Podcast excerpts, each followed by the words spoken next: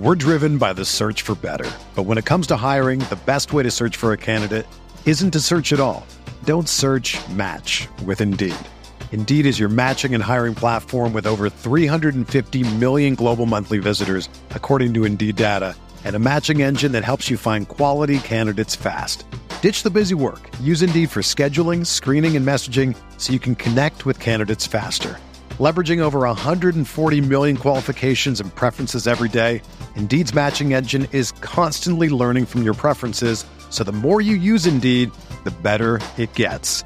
Join more than 3.5 million businesses worldwide that use Indeed to hire great talent fast. And listeners of this show will get a $75 sponsored job credit to get your jobs more visibility at Indeed.com slash BlueWire. Just go to Indeed.com slash BlueWire right now and support our show by saying that you heard about Indeed on this podcast. That's Indeed.com slash BlueWire. Terms and conditions apply. Need to hire? You need Indeed.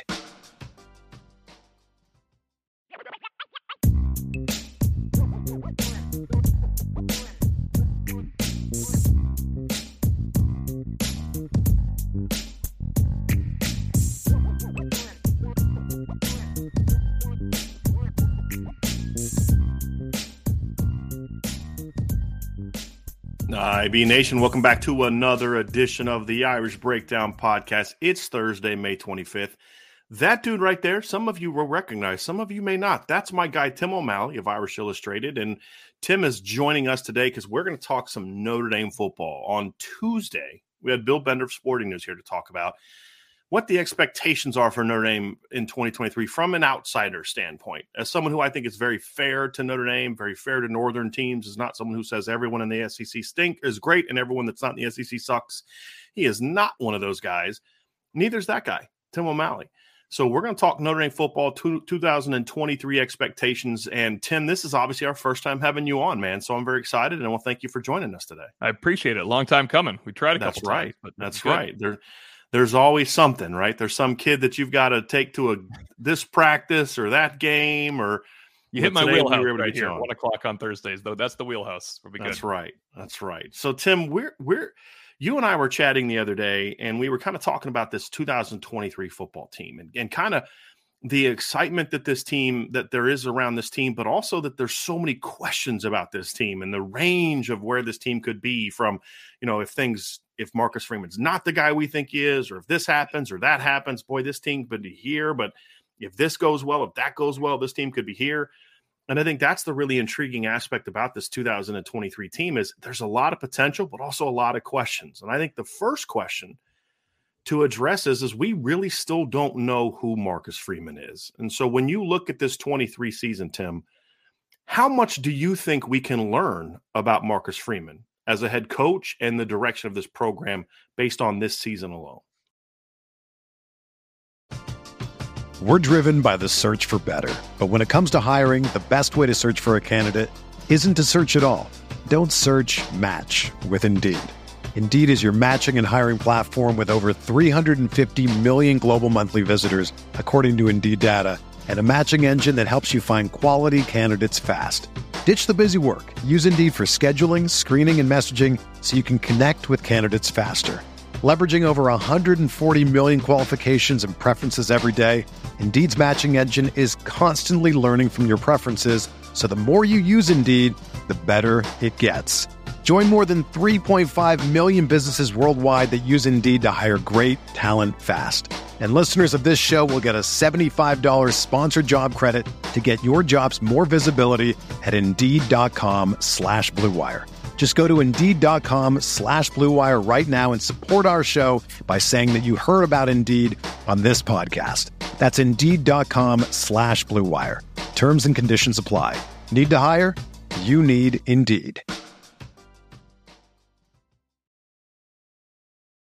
A lot more than year one because one thing we kind of talked about offline and I wrote about in the past was there's not a chance, as much as everybody liked Marcus Freeman and the hiring of Freeman and what he was doing to work on the recruiting trail, that he could be as good of a coach in year one as he was going to be in year five. There's no such thing as a football coach that's that. And you brought up previously here, year two is the same thing. He's going to keep getting better as a coach. But you get a fair, more fair assessment in year two. There's always culture changes you have to have behind the scenes. People don't know about them. Sometimes they're giant, obvious issues. Sometimes they're just cultural things you have to change.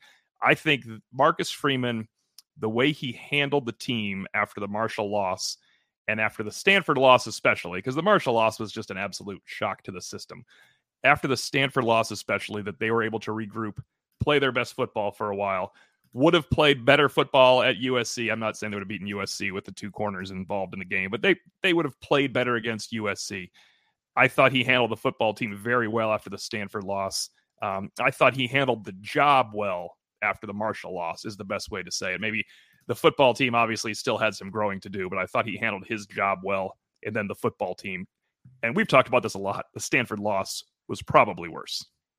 Oh yeah, as far as the quality of the football team, yes. the yes. perception might not be worse. No, because, the perception is definitely not worse. But. Yeah, because you know what was it? Where, where they last? I was forget. Conference USA last year. They've jumped around. You know, but Vince and I actually had this argument last summer. Vince was like, "Ah, the worst team on the schedule." It's like, bro, no, they're not. Trust me, it's a good football team. And and so they lost to a better team. The circumstance was more understandable because it was after Ohio State. That's why it was one of our summer trap games when we looked at the schedule. And, but still no excuse for it, right? I mean, Notre Dame should never lose right. to Marshall ever. I don't care what your circumstances are. It just was more of a I could see that one coming. Stanford hadn't lost to a, a power five. I mean, forget power five. They hadn't lost to an FBS team in over a calendar year. The only win they had in that stretch of time was over Colgate, and you lost to them at home. And it was a talk about shock to the system. I mean, it was a, it was a you flatlined you know, I mean, really, as a program, you flatline because the one big question that arose at that time is these are the games that Brian Kelly never lost in his last five years. These are the games that you you knew that they were going to win those games. How is Freeman going to respond to it? And I thought, like you said, to me, responded incredibly well. And I and I also kind of liked. Some people didn't like this. I'm a big fan of humility. I'm a big fan of honesty. And I think sometimes you could say if you're going to have a criticism of Marcus Freeman, he's maybe too honest about things. You kind of want him to act like he's got all the answers, but he didn't early in the season. Right. And, and and I actually appreciated that. And I think over time the players began to appreciate that because it was still very much a hey, I didn't do this, I didn't do that. And it wasn't done in a way that we saw under the previous regime where it's like he would take the blame while sort of not taking the blame. Like it's like, well, I didn't do this, but then all of a sudden you can feel the shade being thrown at the players or somebody else, right? I thought he took that ownership, and I think the team eventually responded to it. And then there's a lot of things that you and I know about that he did behind the scenes after Stanford that got this team going yeah. that have continued with certain guys maybe not coming back, some coaching changes. And when I mean coaching changes, I don't mean that he got rid of people that were problems. It was more of when people left, what he focused on to replace them with is what I'm referring to. And and so at least in that regard, I, I feel like we saw a lot of growth from Marcus Freeman he'll never be the to build on what you said, Tim. He'll never be the same coach in year two that he'll be in year five. Right. However, I do think that this year, Tim, more than any really other, we're going to learn this season about Marcus Freeman and his staff, Gerad Parker, Al Golden, Gino Guidugli, Joe Rua, all all the way down the line. We're going to learn if this staff has the chops or not. Doesn't mean they have to be perfect. It doesn't have to mean he's he's acts like a 10-year vet in year 2, but you're going to see things this year that show us he's got the chops or he's got a lot longer way to go than I thought. I think you're going to learn it between September 23 with Ohio State leading into USC because you, if you're going to identify trap games, I mean, you break down the schedule, everybody says the three. There's the three games we all know about. There's the three you cannot lose, quote unquote. You're not allowed to lose three of those games as well. And then there's the three ACC road games, two back to back that are sandwiched by USC and Ohio State. I'm not even counting learning about the coaching staff for the USC game. I you might win the game, you might lose the game, but I, I know how the coaching staff is going to handle that game. How do you mm-hmm. handle the incredible high after beating to Ohio State or the incredible deflation of losing to Ohio State against two teams that you should beat but are capable of mm-hmm. beating Notre Dame. That's the issue. And those spreads eight nine win be, teams last year. Exactly. Yeah. And those spreads are going to be seven, eight and a half points. You can lose those games. You shouldn't lose those games, but you play them back to back in between your two toughest games of the season. I know Notre Dame is going to respond to the USC game at night. I know mm-hmm. they will be ready for the Notre for the USC game at night. That is not a coaching staff test. That is a program test, a player test to see if you can beat USC and Caleb Williams. Duke and Louisville after Ohio State. That's I think where you see a growth from year one to year two in a coaching staff. A because when you look at a team that's a good team, a team that's got some maturity, you don't lose 16 to 14 games to Stanford at home. And I don't expect this team to be that. What you can lose, however, are to teams that have good quarterback play or offenses that can score. And that's the concern for me with Duke and, and, Louisville is in the past, Duke had some really good defenses. I mean, the team that Notre Dame played in 2019 on the on the road, that was a really good defensive football team at Duke. They didn't look that good that night against Notre Dame. But you had two good ends. They had, they had quality defensive players. We talk about the 2016 team that beat Notre Dame. What was the recipe for that for that team that year? Now, of course, Notre Dame was a, a train wreck, but we didn't know how much of a train wreck Notre Dame was going to be just yet but they had a quarterback that can make plays and they had legit athletes on defense. But a, a, a well coached Notre Dame team doesn't lose that game. And they had a backup right? kick returner that could score touchdowns, which is kind of amazing right. too. That was the the the the teams that can upset you normally, if you're a good team, are teams that can score. You look around the, the years when Alabama yeah. lost games in the SEC. It wasn't very often they lost a 12 to 10 game. It was always they lost some shootout, right? I think other than like a a 26-12 loss to Auburn, usually it's like Ole Miss beating them in a high scoring game. You know, Johnny Manziel doing some Superman stuff against them in 2012. And that's the thing about those games, Tim, is they have they have a quarterback at Duke that can hurt you with his arm and his legs. They have legit weapons at wide receiver. And and that's the concern there on top of the emotional stuff. And then Louisville is a coach that you're familiar with. Yeah in Jeff Brohm, but he's going to have a lot of athletes and probably the most talented defense he's ever had as a head coach, just because of what he inherits at Louisville. Offensive guy, you know, be able to score. There'll be six or seven games into his tenure there. That's what makes them concerning. And to your point, a a mentally focused and prepared Notre Dame team goes two and zero oh against right. those two teams, and that's what we're going to learn is how quickly can Marcus Freeman get those teams ready because this is to your point tim this is round 2 of Marshall that's what yep. these games are because they're not that they're not that different than from what Marshall was last year i think they're both better quarterback than what Marshall was but Marshall lot, had some legitimate athletes yes but yeah. yeah. Marshall Marshall had better corners Marshall had better corners, corners pretty good wideouts yeah, good uh, a former yeah. five star running back legit power like lower power five level offensive line it was a really good offensive line and Notre Dame couldn't take advantage of the errors where they should have been much better. Like you know, post route wide open by seven yards and you can't hit it right. But it was all the stuff against Marshall was all up here, Tim. It was you weren't mentally ready and physically ready to. You weren't physically ready because you weren't mentally ready to play that game because they couldn't get that team ready to play. He did a better job than uh, after the Stanford loss, but it also helped that you were playing UNLV. That yes. this isn't UNLV. Right? These are good football teams. But that's what we're going to learn about Coach Freeman. It's can you get the team mentally ready to play against the best teams? And I'll say this about Notre Dame last year. There was never a doubt in my mind. Ohio State game, they got outplayed and outcoached in some regards. But that team was mentally and physically ready to play. They were up oh, for that for game. Sure. They just didn't execute all that well, which you know, game one, new coach, whatever, you can excuse it. They were they were ready to play North Carolina.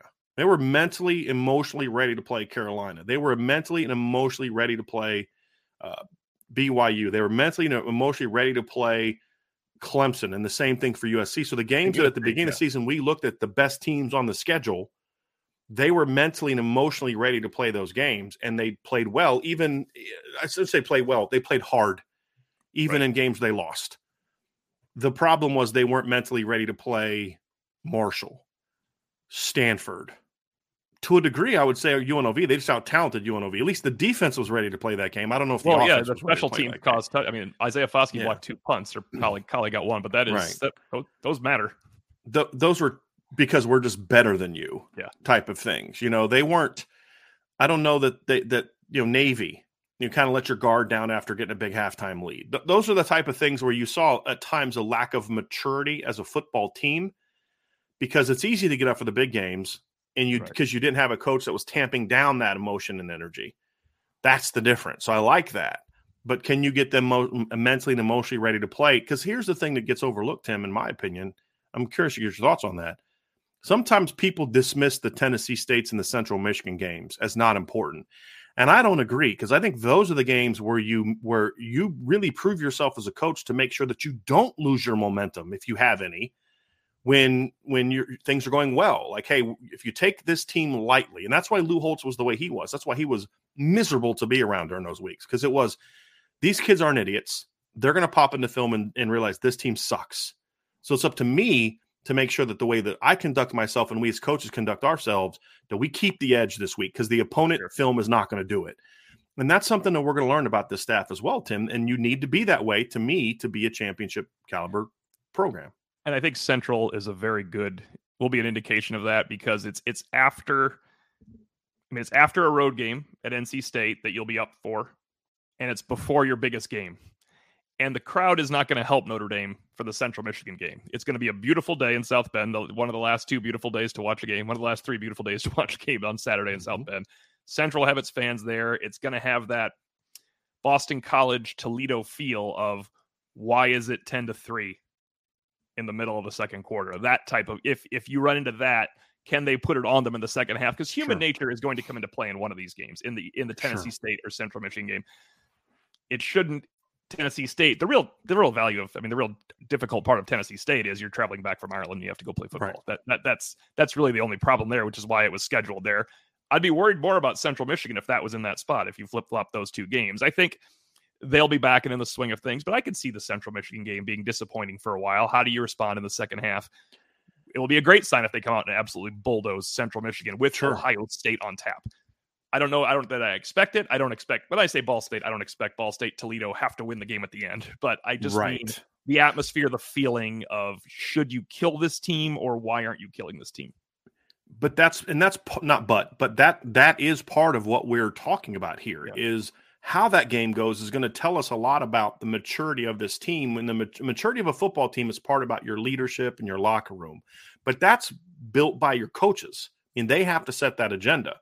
You know, I still remember the the great story about Coach Holtz and and when he first gets hired, he walks in, he's you know, get your feet off, take your hat off, sit up straight. You know, it just there's a culture involved here that that is established by the head football coach. Same players that he had before, yeah. It's just, but but the culture is different. The expectations are different. How we go about doing our business on a daily basis is going to be different. And I think those are the type of things that you you you look at a game like that and say, okay, there's three scenarios, right, that I think are plausible. Them losing is not one that I look at. Central Michigan's not that kind of team. I, I don't think so either. And I didn't mean yeah. to compare Toledo. They actually could not block Toledo. Well, Toledo wasn't that good either. I mean, yeah, Toledo wasn't that good either. That team wasn't Notre Dame team wasn't very good. That was right. one of the worst eleven and one teams I've ever seen. If I'm Especially if we're at being at that point of the it. season, they yes. were really having trouble. But you look at the Central Michigan game, and uh, option number one is they come out early and they just put it to Central Michigan, which is like, okay, this is a focused, locked on mm-hmm. football team. That tells me there's a lot of growth that's happened. Number one, it number two is they come out and maybe struggle a little bit in the first quarter and then put them away late. Yeah, sort yeah. of like UMass in 2015. It's kind of how I look at the game if I had to right now would be that yeah, scenario. Yeah, where it's like it's kind of close, but you, you kind of started to see that Notre Dame team pull away in the second quarter, and then they just buried them in the in the third and fourth quarter. And then obviously number three is it's like Toledo, where you know it, it, again I don't see it being that competitive because I don't think they have the athletes at quarterback and receiver and in the second. I mean Toledo had some good athletes. They weren't a very good football team because they weren't very good in the trenches. Notre Dame could just beat them in the trenches when they well at least they should have. They yeah, I, defensively. I, say, I don't. Notre Dame had trouble blocking because they weren't a very good football team. because they stunk. Yeah, yeah. If they'd have played them in November, I think that looks a little bit different. But they had the advantage in the trenches, and there was enough plays in there where they could sort of just exert their will and win that game. But that's the other alternative is it's just a, an ugly, scrappy, competitive four quarter game that's also going to tell us a lot. But that's sort of the gauge that you look at because right. Tennessee State's different because you're coming back from it. There's going to be the energy of a first home game.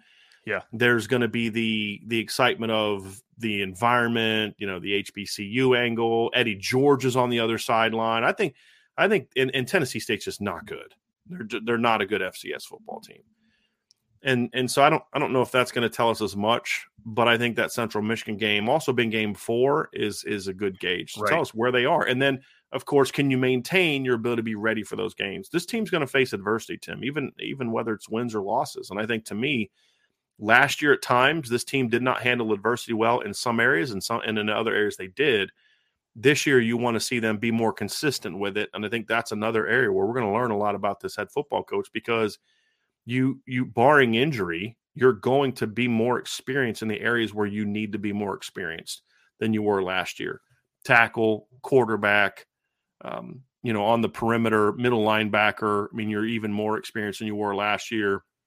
And then now you're not learning a new system on on defense as well. So I think those are the areas where we're going to learn a lot about who Marcus Freeman is and his ability to build this football team, and then their ability to counterpunch because you always go into every season thinking this is going to be our strength. And we hear it all the time, Tim. We talk to ourselves, oh, we're going to be really good at really good at really good at this. Oh, yeah. Then you get the season, you're like, yeah, we're not as good as we thought we're going to be. Can you adjust? Can you adapt? Can you? And I thought that's something that I that, that I thought Notre Dame did a pretty good job of last year. Is they realized pretty quickly, like the Stanford game was sort of the eye opening experience that hey, we just can't do this. We can't. We're you know First two games with Drew Pyne at quarterback, they didn't have any film of what we're going to do. They didn't know we're going to, but they teams quickly figured it out. And you know, can we uh, can we adjust defensively, special teams wise, and offensively to say, hey, we thought we were going to be this. We don't have that guy quarterback anymore. We now have to go here. Can you can you adjust on the fly? It took them a little long to figure that out last year, in my opinion. And I think they got, I'll say, uh, I think sometimes early success can mask who you really are. I was going to say, I, I, I yeah. think it took him a while because Drew Pyne did have a great game in game number two, a good game in game number three, and a bounce back from an awful, all time awful half in game number one. I'm sure they had a misconception of what they were because right. you saw what Drew Pyne at his best would be. He wasn't always going to be at his best. They weren't going to always be at their best alongside him. Right. And I think that was sort of, they didn't think enough about that guy that we saw in the first half is you know and, and even at times in the second half and that's the thing you break those the, the spec especially that second game against carolina down he played a great game but it was also your game plan was outstanding yeah. i felt. It's one of the best games tom Rees has ever called and then you'd see they kind of went away from that and and uh, didn't show the same faith and i think part of it was because you did have those moments where just the quarterback just wasn't quite ready to play, but then teams adjust and you had no counter punches. That that's not going to be an excuse this year unless there's an injury, in my opinion. So you can't use that anymore. And of course, last year's came because of an injury as well. So we we, we kind of talked a little bit with Tim about what we're going to learn. Let's talk about get specifically this 2023 team. When you look at this team, obviously last year eight and four regular season. I don't think that was the floor of that team. I think the floor of that team was probably another loss or two. Just once the injuries yeah. happened, another once loss. The, yeah, once Tyler Buchner went down. Oh, I agree completely. Once Tyler Buchner was injured and they were 0 and 2, 8 and 4 was not the floor. Now, I think it was the floor. It was probably the floor talking right now. If you're ta- if you go back in time and say, well, uh, because I really thought you, you can never plan for a season ending injury to your quarterback. I really thought if Tyler Buchner got hurt, Drew Pyne would come in and rally the team for one win, and then Tyler Buchner would come back. Of course, then he's mm-hmm. lost for 10 games. It's not the same thing. But no, I would have, I think I probably in our podcast and Irish Illustrated, when they were 0 2, we were nobody was predicting. I think Prister might have said eight and four, but I think it was probably mm-hmm. seven and five. At some point, he went to eight and four, and we're all like, "Yeah, it's still not be eight and four. But it ended up being eight and four. So you're right. Once the injury happened, I mean, the floor was six and six when they're zero oh and two. Yeah. That's the only way of looking at it. You're just hoping you get to a bowl yeah. game, and then you're you're struggling against Cal for weren't they? Was it? It was 10-7 at halftime. They were down, correct? Oh, or were they up 10-7? Were playing terribly. They were averaging yeah. two point one yards per play on first down. They couldn't. I mean, they had oh. four three and outs. They had a fumble to go along with four three and outs. They had dropped passes. They had a missed pass for Michael Mayer. And look, they came back and played two, well, won the game. Two, two. The seam route the and the one he they threw also into the dropped ground. a hail mary. Let's yeah. be fair. There was, yeah. there was a hail mary. I know that's a that would have been a miracle yeah. tie, and they would have gone for two, which would have been the most exciting and angst ridden two point conversion in Notre Dame history when you're 0 2 and Cal's going for two in the win. Um, yeah, so that that was a bit fortunate, but then they this became a better football team, uh, mm. save for that one loss in the middle.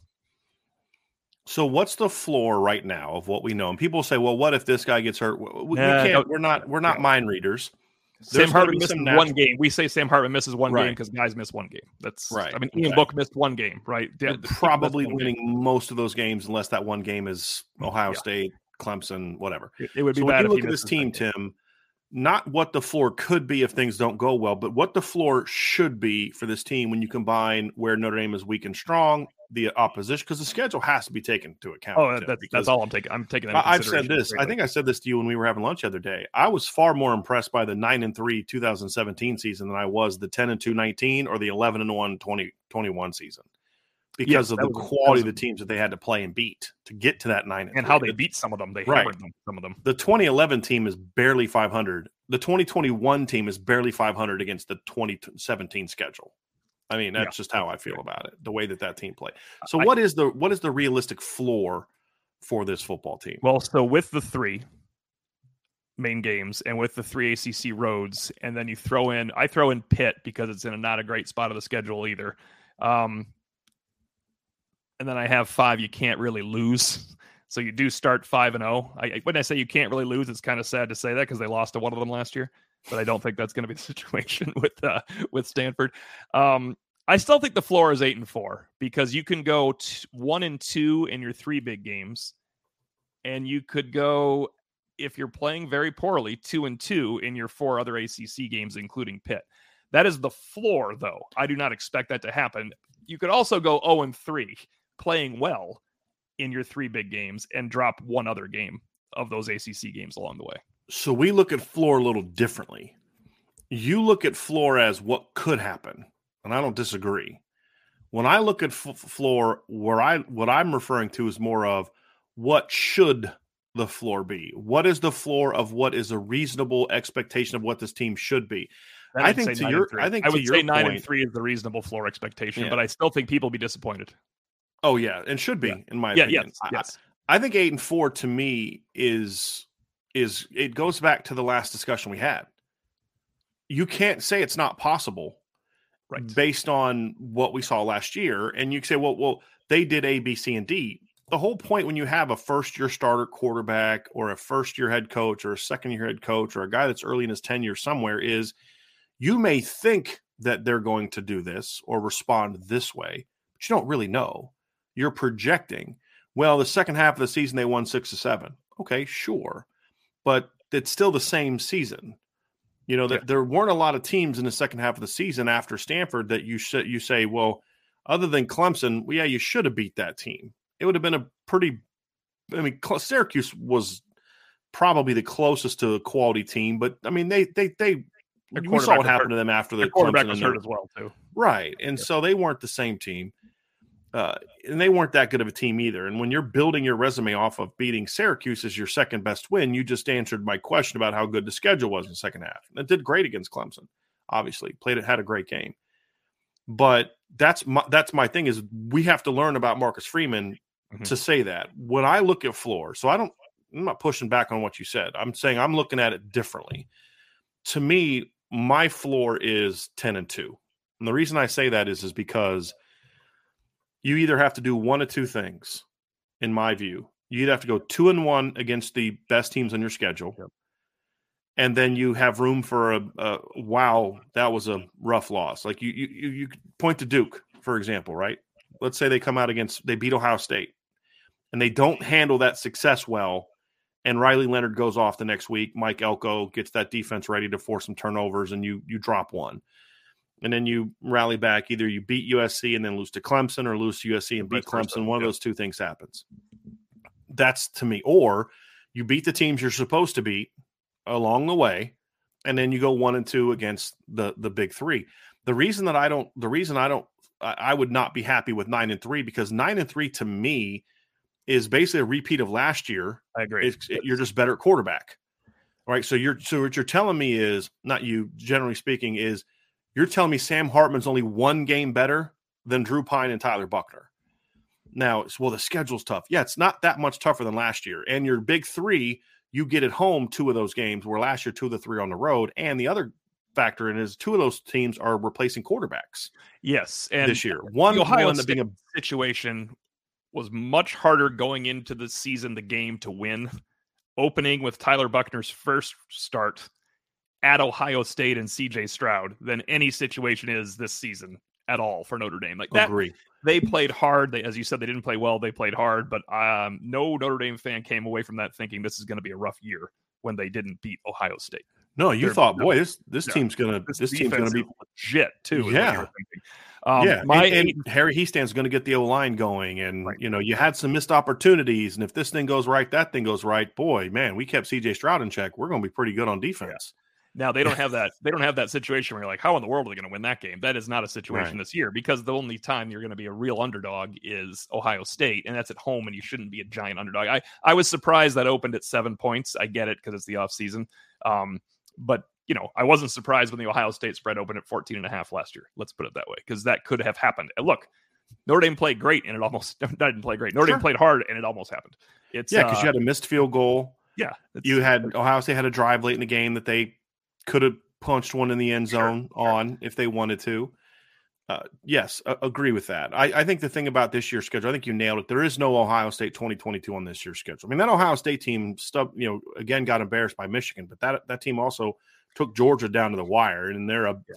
you know they're a play here, a play there, a, a, missed field goal, a Marvin Harrison not going down, run game just giving you three extra yards, whatever. They, they were close. They gave Georgia fits. They outplayed Georgia for much of that game. I felt at they're least that's how I national felt. champion because they would have won the next game too. That's oh yes, understand. Uh, although I think that next game would have been more competitive because I think TCU was a much better matchup for Georgia. Yeah, or I mean for Ohio State than they were for Georgia. That's just yeah. it would have been. Admitted, admittedly, my eight and floor is a floor bottoming out. No one is well, happy situation. It's I think just, it's I'm a very fair way of looking at it, Tim. I mean, happen. there's there's two types of ways. Uh, don't you don't have to justify it. I think there's just looking at it differently when you define floor. You're trying to look at it because a, a you've been covering Notre Dame for how long? Yeah, 16 years. So yeah. Okay, we've seen a lot of that. We've seen a yeah, lot of. Seen a lot, there's I've no way this team is worse than 10 and two, turn into yeah. eight and five. exactly. That's, you know what you I just, mean? You just mentioned half the years it happened to you. That's right. So I get it. I just think it's more of a just how you define floor. So I have a problem with what you said, and that's kind of part of why I didn't give you a ton of directions because I wanted to see where you would go with that. Because I think it's fair, Tim, to look and say, I I, I would be disappointed with eight and four, but I I, I can't oh. sit here and tell you that you're nuts for thinking that might happen. I would just define floor differently, in my view. Pittsburgh is one I also think we're going to overlook when the time comes, no matter what's going on with the Panthers and Notre Dame. And it's always just a bit of a problem when you're playing Narduzzi and the and the pre Clemson situation. The po- it's post bye, it's not post USC, it's post bye. Mm-hmm. It, that's not that's just not a it's remember I say you have to generate your own you got to you got to bring your own guts as Dabo Swinney said that that mm-hmm. is bring your own because they're yeah. bringing it and it is nothing compared to your game before and after it in your mind. Yeah, it's just it's difficult when you're in that situation. And Pitt has come into Notre Dame and given Notre Dame problems. Even though Notre Dame has won all those games, up and when was the last time they lost to Pitt? Wasn't it um 20 had to be was well, it the Kelly didn't, so it had to be uh no, it was the 08 or 09. What was the year that Golden Tate had the the punt return that got uh yeah, that, that Kelly got lost, close? Kelly lost there in 2013, but that doesn't count. That's not what you're saying. Um Stephon Tuitt was kicked out of the game in the 2013 right. game. They wouldn't have lost that game. So they did lose in 2013, but they beat him 10, 11, 12, 15, 18, and 19. But to your point, a lot of, especially the games at Notre Dame State. What's ironic, Tim, is the games at Notre Dame Stadium yes. have been more competitive than the games at Pitt. You don't the bring your own. Games, you don't bring your own guts. they, are right. not into it as much. the different. last two games at Pitt, Notre Dame wiped the floor with Pitt. Yeah, I mean, forty-five to three. Although it was a little closer than forty-five to three, because they had the block punt, the two interceptions that set up scores. Game. Yeah, that offense did not play as you know forty-five point good against Pitt but Pitt was stunk, and they had their backup quarterback Kenny Pickett didn't play in that game, and and then of course in 2015 that game was not nearly as close as 42 to 30. I mean, not I mean what they had the fumble return when Brandon Wimbush was in the game, and right. that game wasn't they they they wiped the floor with Pitt that year. The games at home, however, to your point, have been a lot more competitive. You know, the 2018 game. I mean, look, you needed a fourth quarter comeback to win that game. They just hang around. That's what I. Yeah, that's the concern I would have with that game perfect 2012 is the second i mean that's the the last two times they've played at notre dame stadium have been 15 and i mean excuse me 18 18 12. and 12 and you've had to come back. My only thing about that game is tim is i i think history you're spot on the thing that helps Notre Dame in that game is that Phil Jurkovec's probably going to be the other quarterback. Yeah, that does change the dynamic a little bit. Yeah. Uh, they're still it's it's been a long time. It was a much bigger deal to the 2020 team that Phil Jurkovec was well, quarterback. but it, it's to me, it's if Phil would have just kept his mouth shut before yeah. last year's BC game, then I don't think it the Phil Jurkovec factor wouldn't have mattered because there's who on the team is a former teammate of Phil. There aren't that many. The 19 no. kids, the 2019 kids are you know, there aren't any. Are there any 2018 kids left on this team? No, but maybe Kurt Heinisch whispering in Donovan's ear the entire week. Yeah, but you know, some of the 2019 kids that were, you know, Phil Jurkovec yeah. and Cam Hart connected on some throws on scout team, right? Like things like that. But it was the it was the the comments he made in a game yeah. he wasn't even playing in. So it's kind of like, hey, you kind of ran your mouth and you weren't even playing us. This is our chance to kind of get it back. I think the other thing we're going to learn about that team is is you're gonna you're gonna find out if if this team Tim specific to the pit game there's a good chance, or not a good chance, if Notre Dame is what we think they should be at that point, which is at worst a one loss team. One, yeah, the, at worst. the logical way to say that is they're going to be a one loss team right there. Right. They get they get one of the two. So at worst, they're a one loss team. Now what we learn is we saw that Marcus Freeman can handle adversity last year. There's another side to this coin, Tim, and that is can you handle success? Mm-hmm.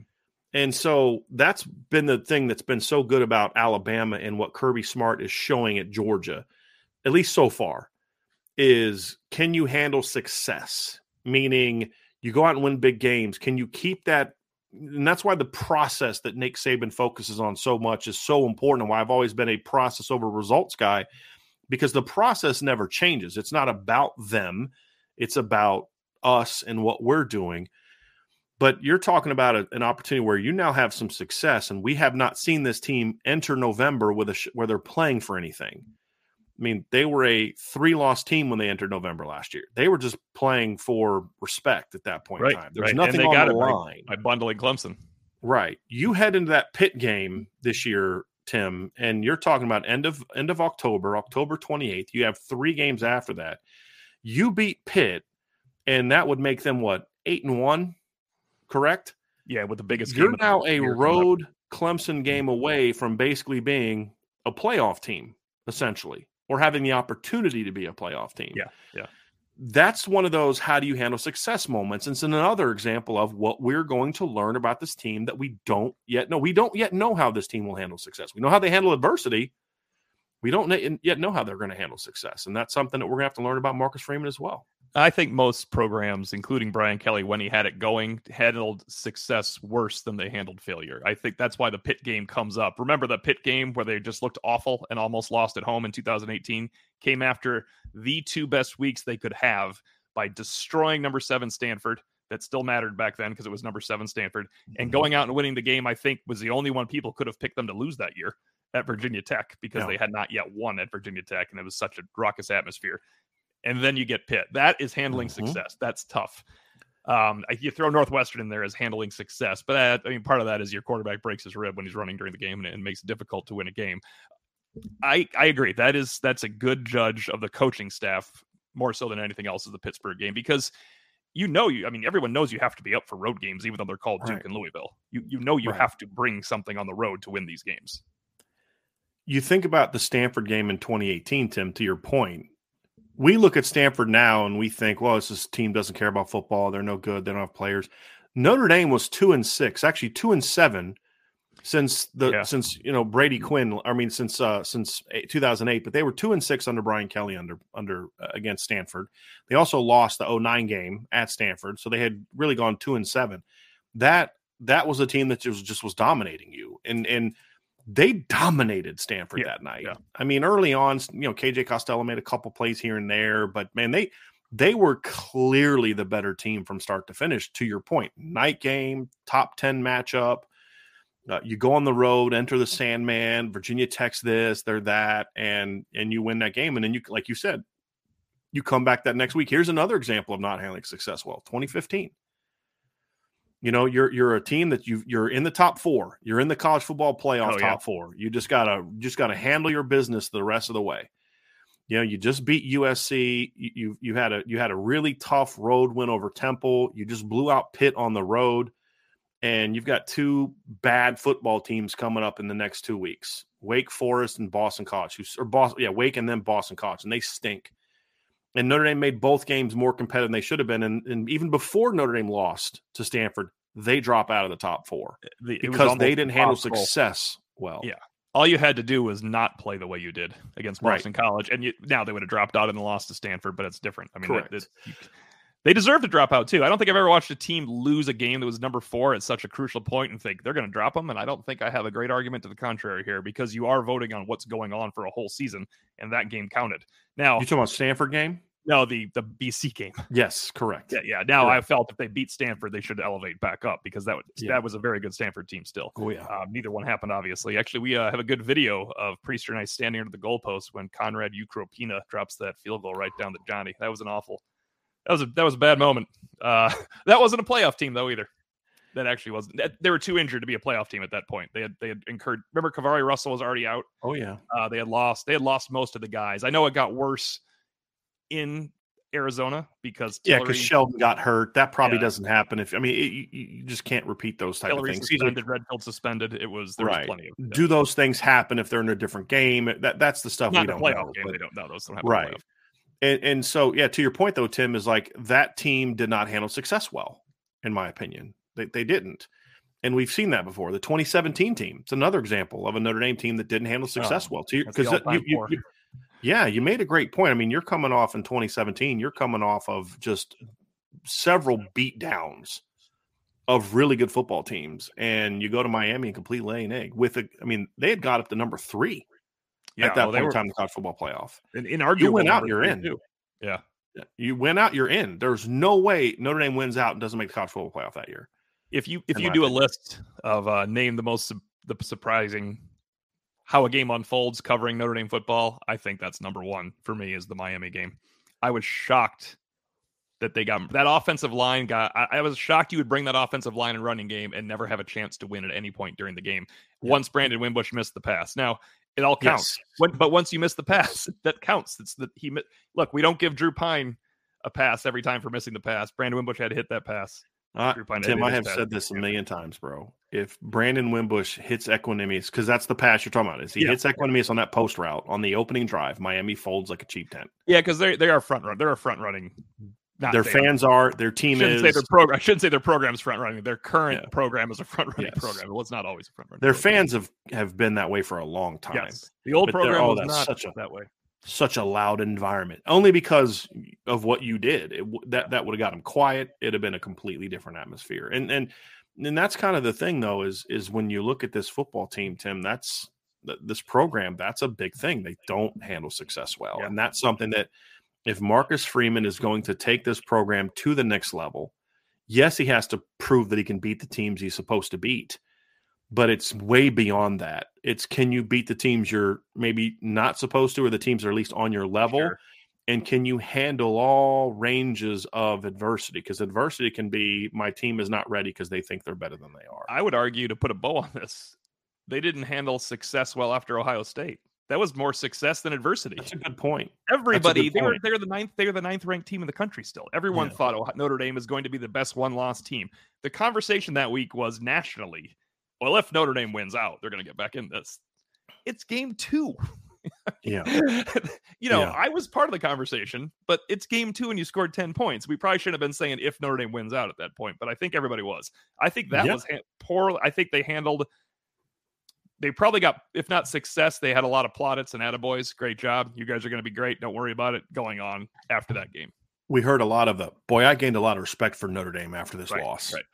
That's something I'm tired of. I'm tired of the Notre Dame program being a, a team that gains respect because the team didn't beat you as bad as everyone thought they're going to beat yeah, you. Like yeah. the 19 Georgia game, boy, I gained a lot of respect for Notre Dame. I didn't. Like you freaking should have won that game. Like you gave that game away. You should have beat Georgia in in 19. And and that's something I'm I'm tired of of hearing, Tim. And that's something I Marcus Freeman needs to change. Is not the you know, hey, you put up a good fight. We expected you to get killed, and mm-hmm. you didn't. Good job.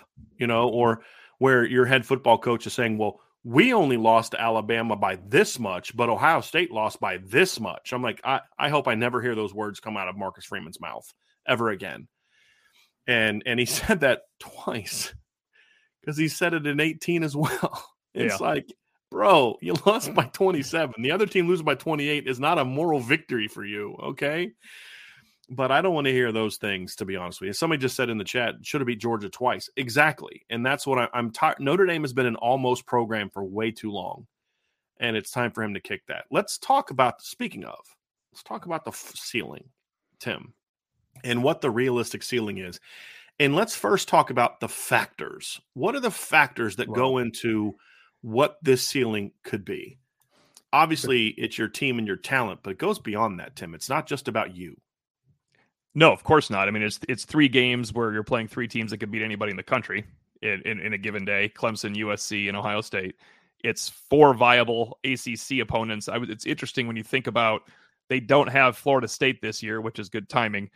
They also don't have they also don't have Virginia and Virginia Tech this year. So where do you a couple just walk through wins? Now Wake, uh, I mean Wake will be fine, but Notre Dame can't lose to Wake with Sam Hartman. I can't yeah. I cannot envision that right now, so I'm not going to envision that ever going to this game. So if you look at it, you're navigating seven games, you're navigating some human nature in four of them, and navigating just a really good matchup of athletes in the other three logically speaking, I'm always going to set the ceiling at 11 and 1 there because I don't go into years thinking. So in 2020, before the season, we do our previews. I mean, our, our, predict every game, which is stupid because you can't predict games when you have no idea who's quarterbacking. But people get hurt. it is fun. it's, it's the only time I went through a whole season and got it right, including the rematch loss in the ACC championship sure. game to Clemson and the playoff loss to Alabama because it was so obvious only a couple teams could beat Notre Dame. Clemson, Clemson, the better playoff team because you knew they were going to be a better playoff team when you looked at Notre Dame had a great offensive line. We didn't know Kyren Williams was a great running back yet. They had a good quarterback. They had a good defensive line. There was a ceiling there. You figured they could maybe beat Clemson, but they weren't going to beat Clemson twice, right?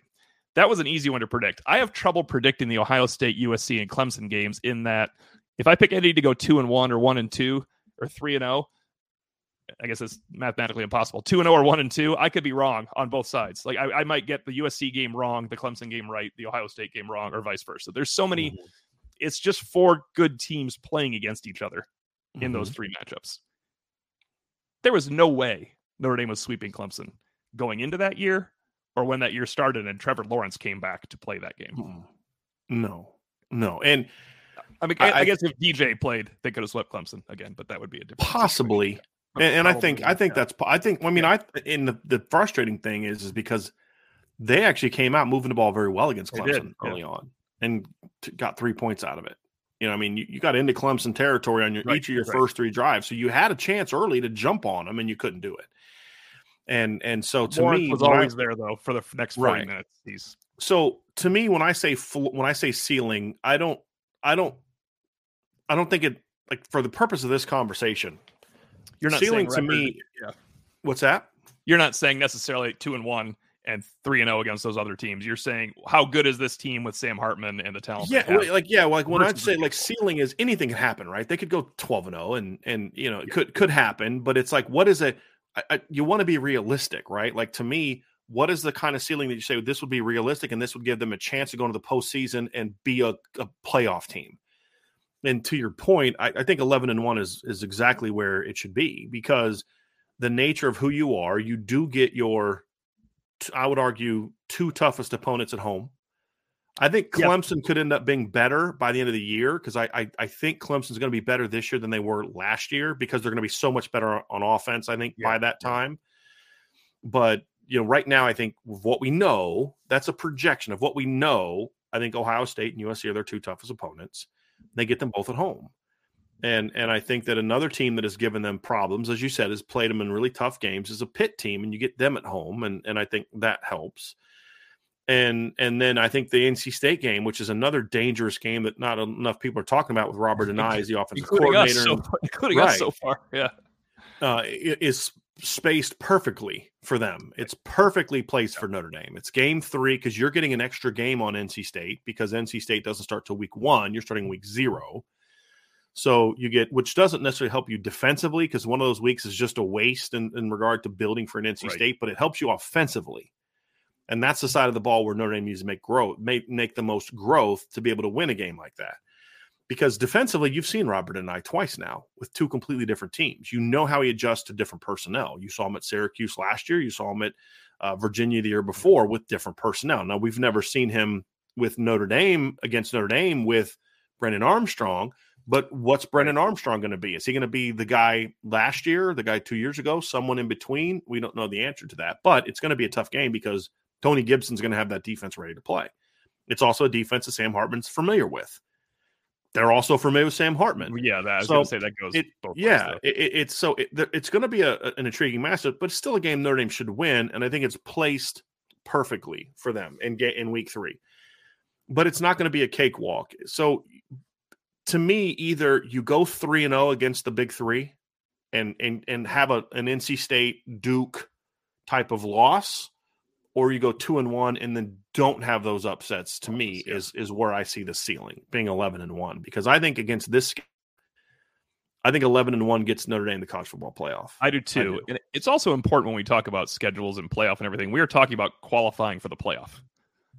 Getting right. into the playoff and then we'll get to see how we because we don't know how good Notre Dame can actually be until we see them play some football this year. Like we right. think they are a I think they are a major 6 for sure maybe is it New Year's Six now? Or it's New, New Year's, Six, Six New Year's Six quality team that can be a playoff quality team, but I am not prepared to say that they are a playoff win the game team.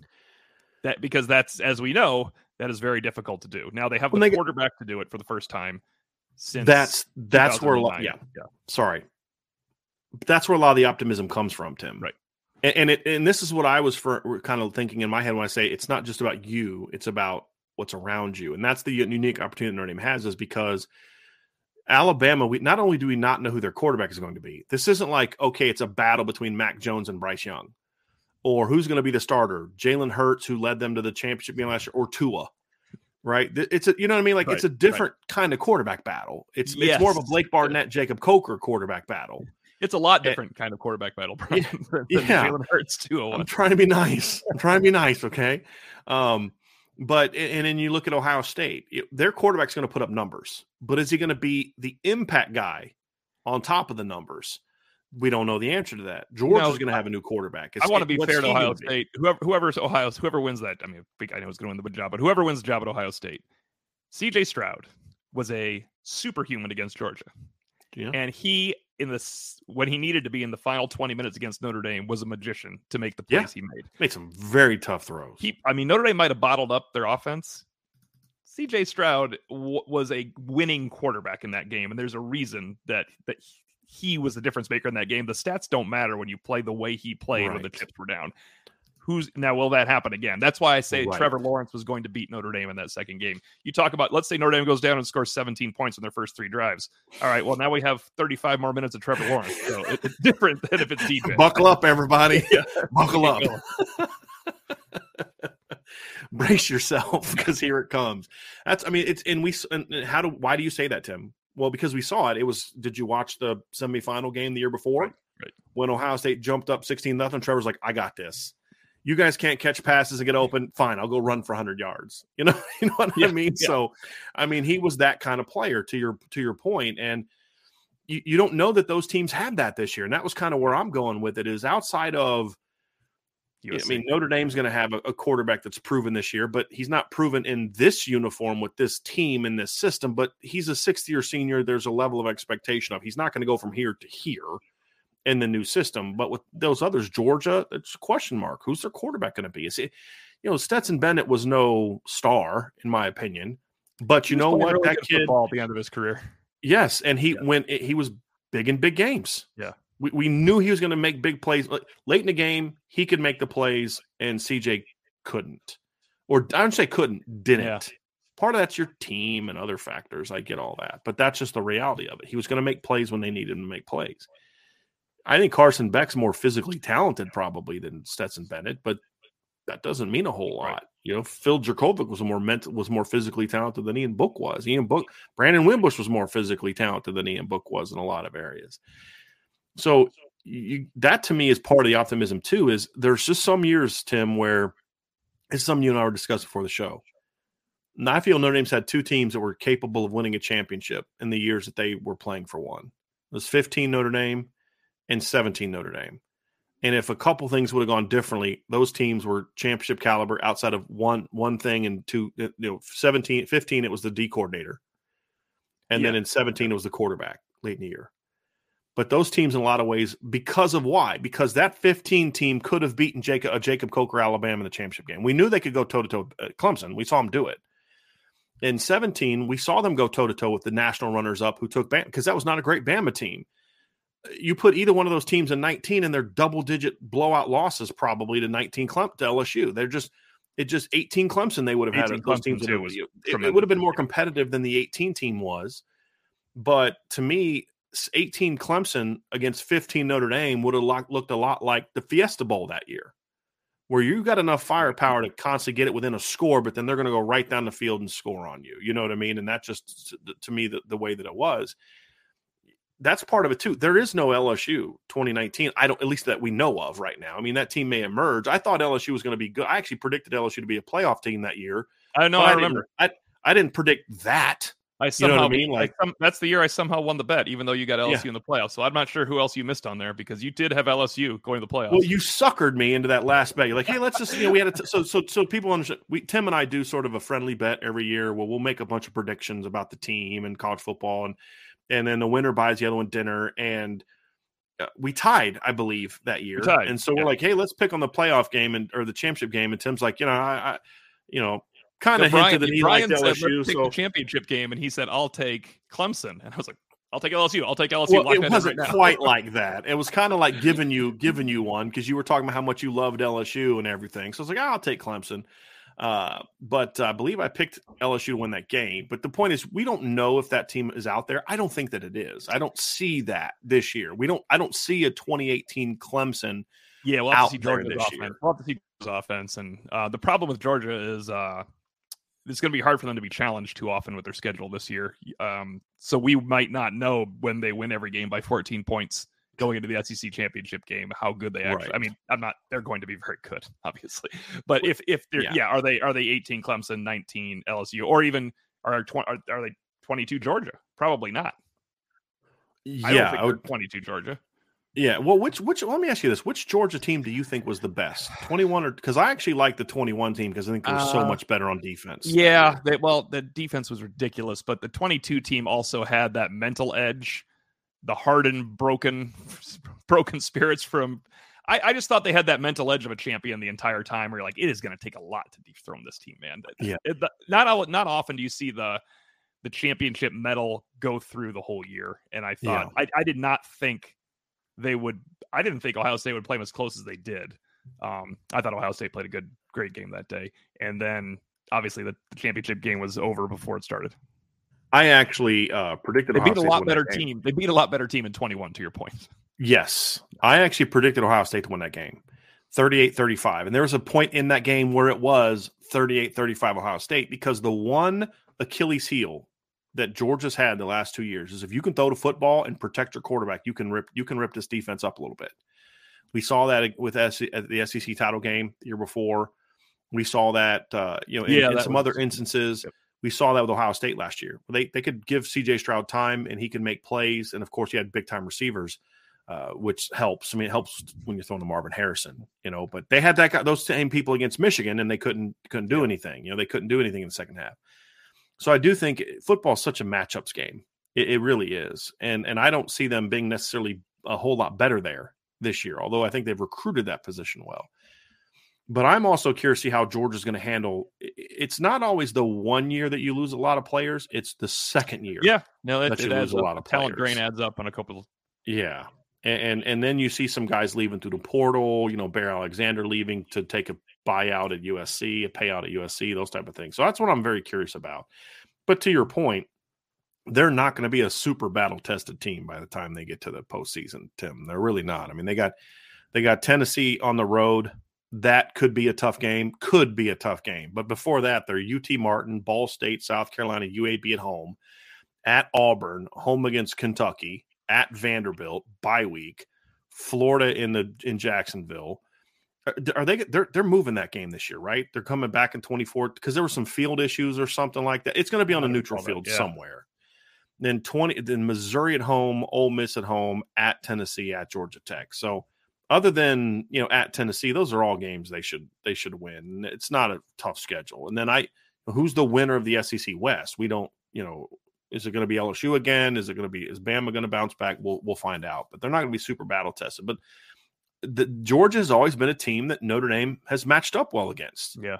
That's the other part of it because Notre Dame's one of the few teams that on talent has been able to compete with them in the trenches where they don't just dominate you in the trenches Now, the reason Notre Dame lost to them in 2017 is because Notre Dame couldn't dominate, dominate them in the trenches like they did everybody else. But it was at least a stalemate. And, and, and you know, I thought Notre Dame's D line outplayed Georgia's offensive line, and I right. thought Georgia's defensive line outplayed Notre Dame's offensive line. And they were helped by the fact the backs made some really bad reads in that game as well. But, so those are all factors that go into what your ceiling is, and can you be a title team? Well, who who who? Let me t- let me hear about the other teams in the country.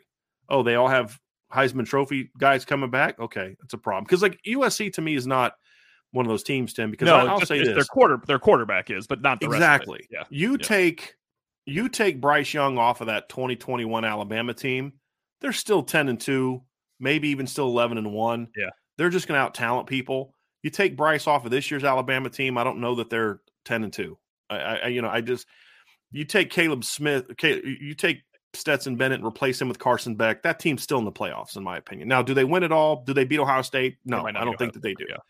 But they're still a playoff team. But you you take Caleb Williams off that USC team last year, and they're struggling to make a bowl game, in my opinion. I, he, I really he, believe he that. made everything go because first of all, exactly, he gave you hope also for all the players right. that you lose to Oregon State, you might lose to Washington State. You know, there's a lot. You you lost to Utah. There's some you you, you lose to Notre Dame. Yeah. I mean, in my opinion, the way that Notre Dame ripped up their defense, he makes them way better than they are. Now they're ascending and they're getting there, and the talent is getting better and better and better. The culture, we'll see if the culture gets a whole lot better. But it, it's a different animal than Ohio State and those teams, and so that's kind of the thing that kind of encourages me is is that plus the reality of you have a quarterback that you think actually gives you a chance to to be that kind of guy. Because I'm like, look at, at at Clemson, I mean at Wake Forest, Tim, I've pointed this out. I mean, Sam Hartman last year goes out and throws for what 330 some yards and six touchdowns and leads his team to 45 points against Clemson and they lose.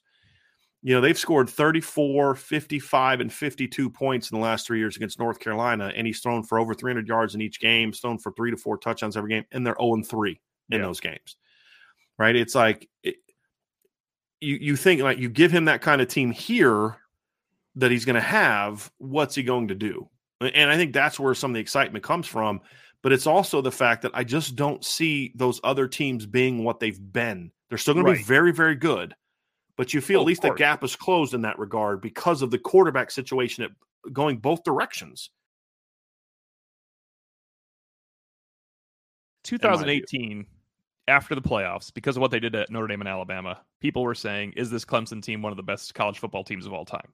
2019, after the LSU championship, you thought, is this LSU the best offense of all time with a great defense? 2020, after the, even though it was a weird year, you thought three of the five Heisman finalists and the Joe Moore Award offensive line is Alabama's offense and a defensive line that handled Notre Dame pretty well yeah. playoff team that handled everybody else well with their offensive line. That is another really great team your Georgia team in 2021, one of the best defenses of all time in college football.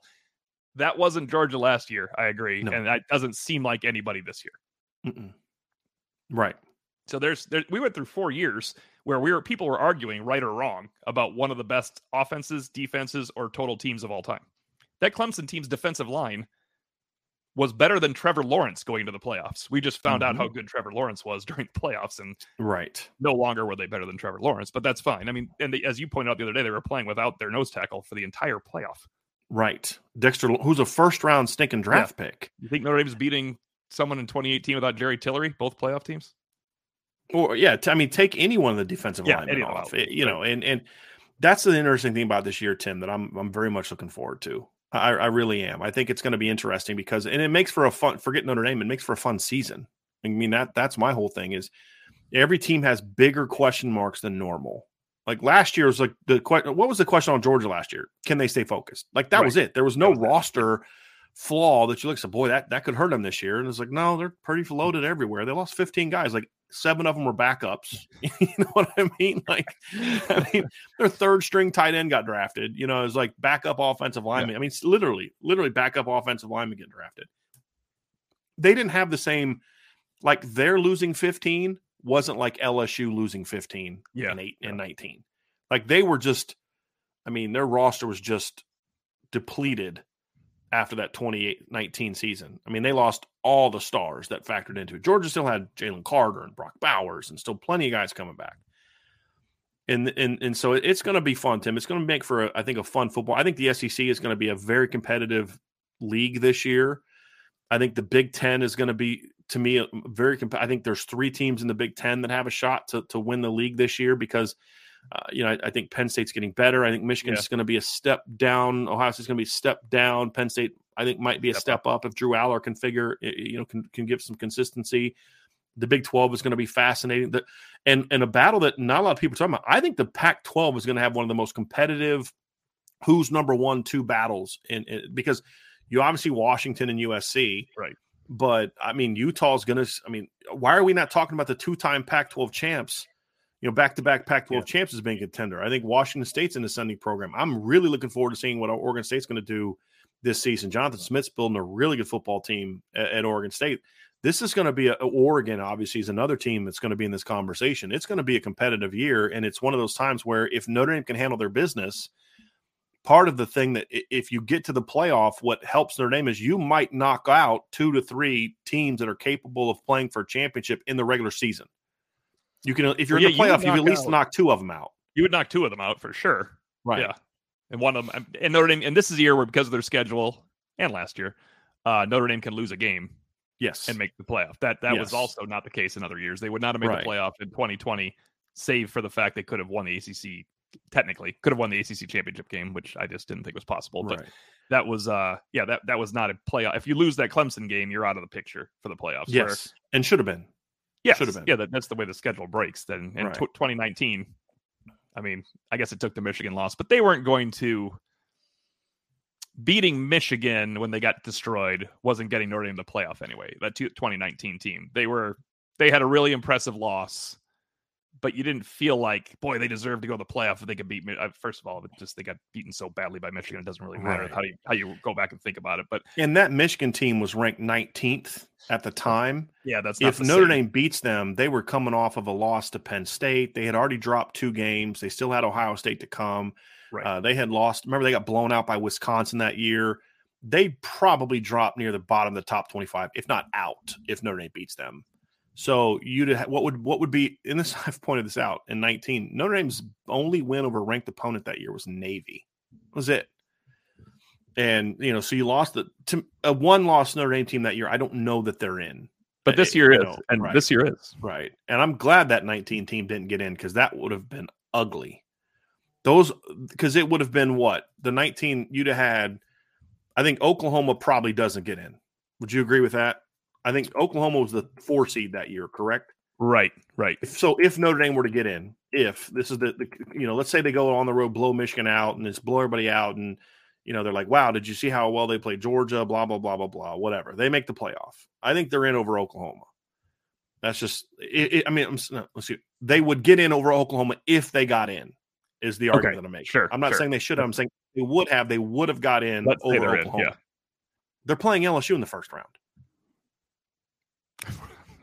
that's somehow I didn't put that together out of the way right away. That yeah. would be a, that would be a problem. That'd be a problem. And let's just say hypothetically, hypothetically, don't even don't even say hypothetically. They are no no no no. Okay. They get a three seed. That's my all right, no, right, right. no. Come on, Tim. Brian, we're in fantasy land now, man. Okay, like you know, uh, he threw 60 touchdowns, Brian, and I'm not talking about his career. I'm not talking no, about his career. I'm no, no, no, no, no.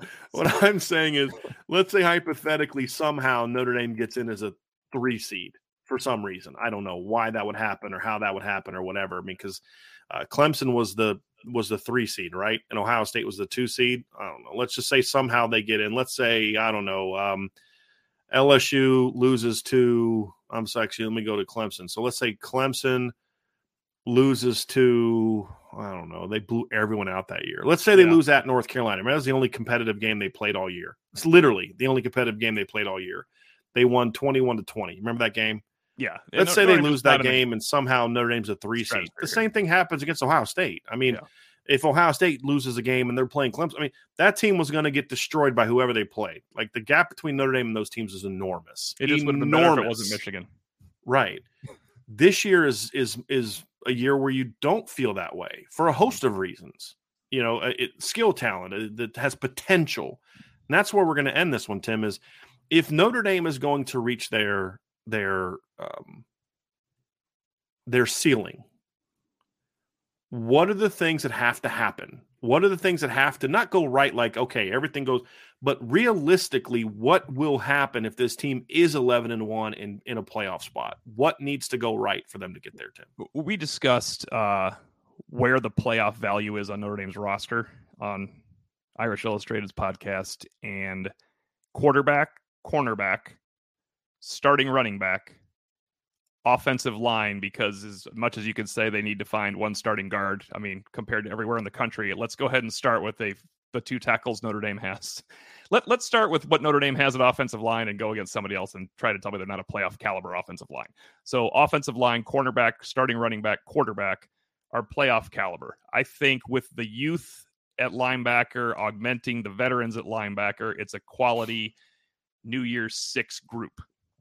Assuming that youth act does augment the starters at linebacker. I really mm-hmm. like their backup linebackers, which is I liked Prince Kollie too, actually. But when Prince Kollie left, I thought, well, he left, and Jaylen Sneed will play more Will now, and Nolan Ziegler can play more Mike, and he'd be the backup. And I love Ausberry's future.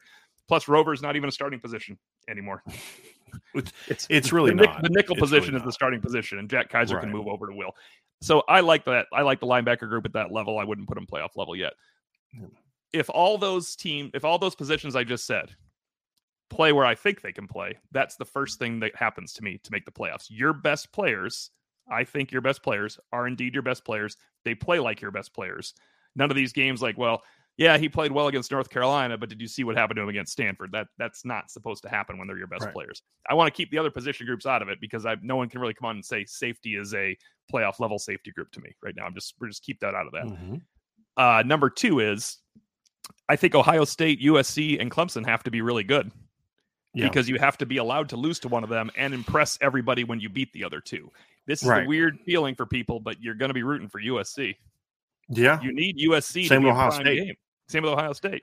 If you win, if you win that game, well, yeah. if you win that game or if you lose that game, you need that team good. to just blow everyone else out. I mean, yeah. you know, you lose to Ohio State, they kick a last second field goal, and then they just annihilate everyone else. Like, right. okay, yeah, you're you're probably a playoff team. I think you need a guy to emerge at receiver. Um, I think Jayden Thomas has the lowest floor. Excuse me, has the highest floor. I said that completely yeah, wrong. I know what you mean. Jayden Thomas has the highest floor. Uh, I want to see. Pete Sampson made a good point on our podcast. He said, "What if Tobias Merriweather played in the blue gold game with Sam Hartman? He might have looked a little bit better than Jaden Greathouse did that day." And yeah, that's right. true. So right. Tobias Merriweather or Jaden Greathouse, I think they need a receiver to step up beyond who we think will step up. Like right. I think Tobias will step up. Can Greathouse become a starter at the end of the year? Can can Chris Tyree become what the coaches keep saying? That's a be? big one. Yeah. So somebody there, and then finally, this is people took this wrong because people take things wrong, but I meant it as I said it. I like Notre Dame's defensive line, but I see at the playoff level eight really good backups. As of right uh, now, as of as now, of right now, as of right now, I see eight really sure. good backups. I don't sure. see now Gabriel Rubio could be a start. Maybe Gabriel Rubio emerges. Maybe Howard Cross has 12 games like he played September and stays healthy because he gets time with guys. Or like he him. did in the bowl game when he was right, fresh. Right. Or rested. maybe Jordan right. maybe Jordan Botelho has a bowl game season right. seven times against the seven best teams when he comes yeah. to play.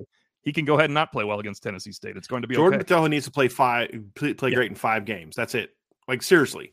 Play great against NC State, Ohio State, Duke, USC, and mm-hmm. Clemson. That yeah. that's it, dude. Give me so that. that my third one would be the defensive line is not eight good backup defensive linemen for a playoff yeah. team. I'm gonna I'm gonna I'm gonna say this for you, Tim. I'm gonna give you a better way of saying that. That's not gonna piss people off. It can't go worse. right. I'm gonna give you a better way of saying it that's not gonna piss people off, even though I'm saying the exact same thing you're saying.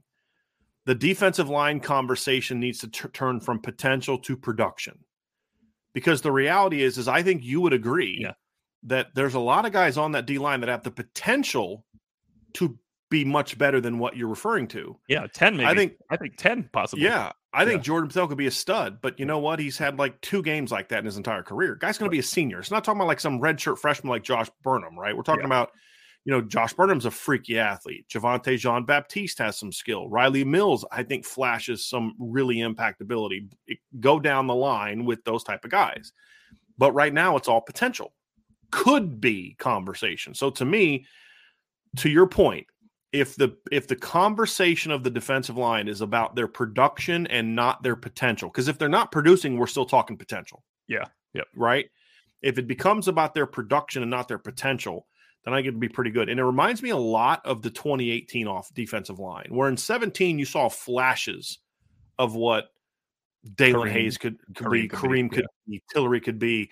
But in 18, they kind of all put it together and they went from a bunch of guys with potential to, well, let's see what they could do now, to you had NFL guys coming off the bench on that 2018 team right, on right. the edge. And so to me, that's kind of where this defensive line is. Is can they? Uh, sure, Jordan Botelho's got the potential to do it, but like there's this assumption I think amongst Notre Dame fans. Well, yeah, of course he's going to play like the bowl game every year. Really? Why hasn't he done it then? Yeah. Right. Why why did it not take till then? I mean, so he's got to show it consistently. I think Riley Mills played well in that game. I mean, he had some big moments in that game. He said when, but can he do it consistently and not just flash a series here and there? I mean, for the last two years, when you take the best 10 series that Riley Mills has had, it's really good. I yeah, go like back the, to they moved him inside for Virginia when he was playing outside and he was the best player on the field. That was vice, it was actually the opposite. Opposite way, inside yeah, yeah. They moved him outside when he was playing why inside. he should play outside all of a sudden. Right. Right. And then they put him there and then they don't use him the hmm. same way this year. You go back and watch him against Wisconsin in 2021. He was really good that day. But can he do that against Ohio State this year? Can he because yeah. because he didn't last year in those big games? Can he do it against Clemson? Can he so those are the things, Tim. It's always about, I think you nailed it with that one because you can't at Notre Dame, because you're not going to have a Joe Burrow 49 point per game offense. I love Sam Hartman. I love the receivers. Right. They're not that. I love Tobias Merriweather. He's not Ja'Marr Chase. Right. I think Deion no, Colzie's no, got no. a lot of potential. He's not Justin Jefferson if he pans out. They're just not that team. Just, just, say 60 every time you want to think about Joe Burrow. That's 60. Right. In a year. They can't afford to not have a an elite def- or I mean a big time defensive. I don't think it has to be elite, it has to be really good. They can't be a playoff team if they're not really good. They play because they play too many good offenses. Every yeah. team that they play this year that's going to be that's going to be their their big games, they're going to have to come up with a lot of stops because they're too good on offense. And so if you're not playing good on defense on the defensive line, you're a linebacker. You don't have Jaylon Smith at linebacker. You can you can talk about oh I like the veterans and I do as well. I defend J.D. Bertrand and Jack Kaiser on the show all the time. I love the backups, but they're not Jaylon Smith. It's no, not, and that's why I can never elevate them to, and, to the other yeah, level. Like right. Corner. It's not tra- even Tranquill and Coney in 18 was yeah. a really dynamic one-two punch inside. I don't I don't see that right now from like Kaiser and Bertrand. They're not that good to that level. And so to me, but they have better backups because Coney and Tranquill couldn't come out of a game ever. Correct. Because what when when Tranquill went down, you brought in Drew White, right? Who was I think a redshirt freshman that year. Yeah. And and and uh Asmar hadn't had his breakout yet. No, no, no. And no. Jeremiah Owusu-Koramoah was hurt. He yep. was out all year. Got hurt. He went out for the year again. It was a second game of the year, right? Yep. It was after Michigan, so I forget which. It was practice week, I think. Yeah. Yeah, who they play second week of the uh, Ball State? Ball State. Yeah, he got hurt either the week before or the week after that game. I can't remember. So to your point, yes, they didn't have the depth. My my point, however, is they don't have the kind of players where if the D line's not playing well, they can still go make plays. They don't have Jaylon Smith. No, they can do. True. They don't have Jeremiah Owusu-Koramoah. And that's why the defensive line is look, I don't care how I love Notre Dame's corners. I think this is the best cornerback room that Notre Dame has had since Lou Holtz was the head coach. Oh, now, there's no, there's I know the 2018, to your point, the 2018 team was pretty good in starting lineup. Will this team be as good in the starting lineup as that? We'll see. But, but it's the depth. But yes, yes, yes. I mean, the 22, the 2002 corners were probably better than any than this pair. But once maybe. one guy got hurt, it was over. Yeah, it was, I mean that was it. Of what we know about them, maybe. You know, I think this tandem has a chance yeah. to be the best cornerback tandem they've had since what you say like Tom who was Tom who was the sidekick to Tom Carter in 2020 well they were so good they were able to move Bobby Taylor to safety is how good yeah. it was when Tom Carter it's, was there in 92 yeah so. I mean so yeah I mean that's that's kind of but but I don't care how good you are at corner if your defensive line can't put pressure on the quarterback at Ohio State and USC and then it doesn't matter it they're going to eventually make plays yeah. it doesn't matter so I, I think that's the, the the to me quarterback on offense and defensive line are the if I had to pick one position on both sides of the ball that has to play at a big time level or they can't win. I think the receivers don't have to be big time. They don't need they don't need Tobias to be Will Fuller 2015. They don't need Deion Colzie to be even Miles Boykin 2018. They just need those guys to make plays when the ball comes your way. There's enough spread around talent. You, you, your offensive line has to be pretty good, but your offensive line can be great, and your quarterback not be very good and you still lose. We've seen a lot of that at Notre Dame. I would be surprised if that happens to Sam Hartman though, if he has a really good offensive line, because correct the, the running game will then allow him to dictate. Correct. Everything. That's why I think th- that this team is going to be pretty good, but it needs to happen. It needs to he needs to be that guy, in my opinion. And then the defensive line has to play at a high level. Now the yeah. the side now it comes to what do the complementary pieces look like? To your point, it's not even just about when I think of so and so has to step up, Tim. It's not so that means Tobias has to have 75 catches for 1,200 yards. It's not what I'm talking about. It's, yeah, you got to be productive, but when it's third and seven and you're down four and you're playing Ohio State, can you go make that big play? Because I, I, oh, Will Fuller dropped too many passes. Well, he never did when it mattered. I mean, that he was money. He was clutch. He was going to make plays when you needed him. To, you know, Temple, USC, so, you know, all all the time. He did. You know, LSU in in 2014 in the bowl game made some really clutch. Remember the one where Ever just like throws it up and you're like, where's yeah. that going? And like Will goes up and catches it. You need those guys who are going to make those those money plays, and that's that's the thing. When Marvin went out against in the in the semifinal, oh, none of the Ohio State receivers did that. So talented guys, but at the end of the day, who's going to step up and make those big plays? They did that against Notre Dame. When CJ was putting those balls into tight windows, they were making those catches on the sideline. So it does, it's not even necessarily about who becomes the guy from a Michael Floyd, Will Fuller, Golden Tate production standpoint. It's more about do they make the money plays in the big games? That's what you need to see. And it can be more than one? It can't just be Tobias because in those situations, like it wasn't it Will Fuller that made the money plays against yeah. Boston College. It was Chris Brown. Will had probably the worst game of his season that year because he had two bad drops and you know, but it, Chris Brown stepped up. Amir had some big plays that year and some clutch moments, and that's that's the question that I'm going to have is what do the complementary pieces look like? And then the other part is to me, they need about three or four guys that we're not sure of right now to step up and be guys. I'm thinking of, uh, do I like the potential of the backup running backs? I do, but right now I have no clue who's going to even be healthy, much less who's going to be that number yeah. two guy. Yeah right? Because you're going to need that guy at some point in time next year. Oh yeah, it's it, the the whole narrative that they didn't need Logan Diggs. I mean, what if you got the equivalent of Logan, Logan Diggs in the transfer portal right now? You'd be pretty excited. If Notre Dame went out and got a running back that had 822 yards last year and had a couple hundred yards receiving, and and you'd be like, oh wow, that's a great addition to the roster. But when it's going outward, ah, there's no they're, they're fine. Uh, that fine. that does matter. Yeah, Estime staying healthy, and, and, more so than that is well, not more so. Along with that is one of those guys emerging. Jadarian Price coming back would be fantastic. Yeah. He has been sure. long, too long penciled in as an immediate star after a guy that ruptured his Achilles. Right. Look, they loved right. him before it happened. And then he it's had the best running back. Yes, yeah. but that's not the situation now. So he has to. And I keep saying about Jadarian Price, it is not that big of a deal if he's back in mid-August. It is a no. very big deal if he's back in mid-October. Yes. And he's running well and he makes your second half of your the second yes. half of your season Jadarian Price is a part of your part of your offense. Well, we saw this with 2018. I mean, you could you could go out and out get out of that Michigan game without Dexter Williams, right? You know, you you you could you could uh, grit out a ugly wins over Vanderbilt and Ball State and and and go down to Wake Forest and play an outman Wake Forest team, and you're four zero oh and you're pretty good. When you then add Dexter Williams in Week Five to that that that offense looked completely different. Well, you completely you might not have beat Virginia Tech because think of the run. Correct. That that was Correct. a pretty big deal. It was huge. I mean, you you you need that kind of. So to your point, you know, you can get through the first three four games without without Jadarian being right. that guy because Gi'Bran Payne's good running back. Jeremiyah Love is a very talented freshman running back. But at some point in time, you're going to need Jadarian Price to be healthy and ready to help, and and not just healthy because he'll be healthy. It's back to the player he was. Yeah, yeah. It's there's a yeah. difference between being legally able to practice. That's when they say he's coming back. He's 100 percent ready to go. 100% ready to go in coach speak actually means he's cleared for practice and we can hit right. him. It has nothing to do with looking like you're supposed to look. So that, I agree exactly that running right. back would be would be part of that. Yeah. Defensively, you just need the safeties not to get you beat. That's because, like, look, Tim, even LSU 19, Clemson 18, there were parts of that Clemson 18 team that if if you could uh, take advantage, if you could hold your water against others, you can beat them here.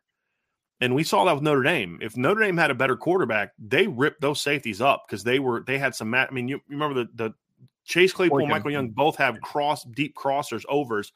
They just outran the safeties. That if the quarterback had time and then had the guts to make those throws or big plays on top of the post to Miles Boykin, but you just couldn't you couldn't you couldn't take advantage of it because you were whipped in other areas, right? And so to me, you don't have to be great everywhere. You just have to not have positions that get you beat.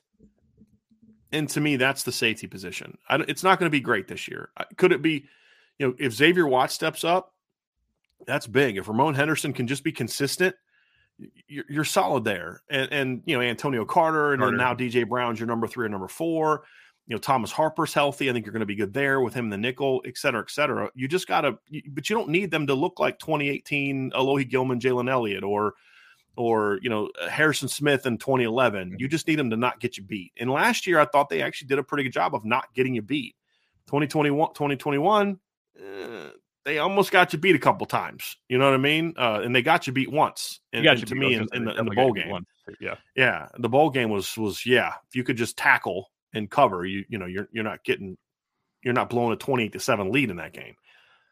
Just don't get you beat but that only works if the front seven and the corners are where they right. need to be. And so that's the thing for me, Tim. I, I, I think you nailed that one. I think the D line playing, turning the potential into on field production is going to be the key. Because if if Riley Mills and Jordan Botelho are who I think they can be, and Jason Onye can just be in the fall what he was in the spring, we know who Howard Cross is. Yeah, we know what he can bring yeah. to the table.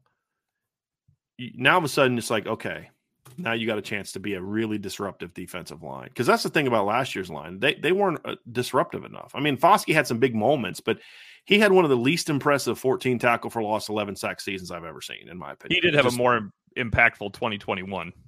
Even uh, though his production wasn't as good. No, but he was yeah. forcing fumbles when he was making the plays. When you right. force five fumbles and having a sixth one called back, you've done yep. you've done your and job. you're clutch. Yeah. He would made plays when they needed him to make plays.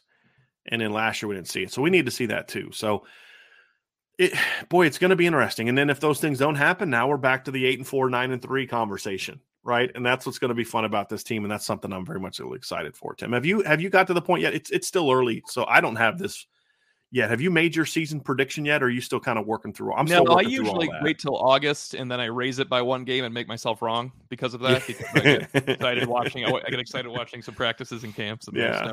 There haven't been many times I watch August camp and I even though I should have a couple times, gone away and been like, ooh, it's not as good as I thought it was going to be. Usually you think they're going to be better. Um, Did you cover the team in 07? Were you here in 07? No, 08 was my first one. Okay. Yeah. Because yeah. that's something Lou Somogyi uh, has said to me one time when I was working, when I was working, he's like, yeah, I, he goes, I remember walking out of the first couple practices of the 07 season thinking this is going to be a long year. this I'm sure Prister shared some similar stories about that football team. Like they knew pretty early on in fall camp this is going to be a. I moved back from Atlanta for the one day before the Georgia Tech opener and went to the game. Oh. And I just oh. looked out there and was like, "What the hell have they been doing in practice?" Because you know you're a little removed from it back then. Yeah, yeah, yeah. That was something else. Yeah, yeah. That was that was rough. But no, to your point, I mean, I think I think the only other year that I had concerns was 16, just because at the practices we saw, like I remember the moment it hit me that this, because I went on Bill King's show and I said this I said, this team is either going to be really good or they're going to implode. And the final straw for me was remember that practice we were at where the offense was just so lackadaisical, so lack of energy, just so bleh, that Brian Kelly made them run laps.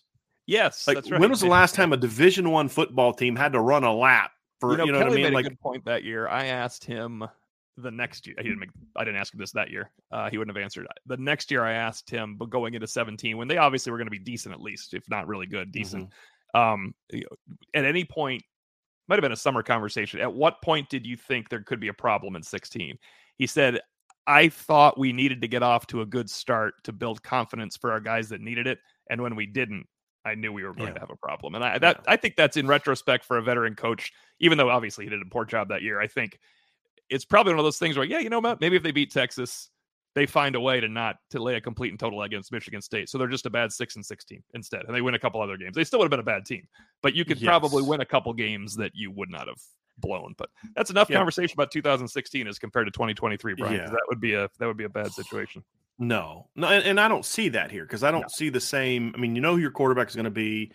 You don't have the because there was. I mean, you were. I'm sure you were hearing it too. I was hearing so much about what was going on behind the scenes that you're like, this is this is this is not good, man. Right. And and this is this could be. I mean, they, kids can't go work out in the gym. They have to get like private, you know, they have to get like memberships to local gyms to get good workouts in. You know, you talk about just a lack of leadership. Your your your starting quarterback is out getting hammered. You know, tonight two night before game, you know, spring game, and just you're just like this team's gonna this team's gonna have some trouble.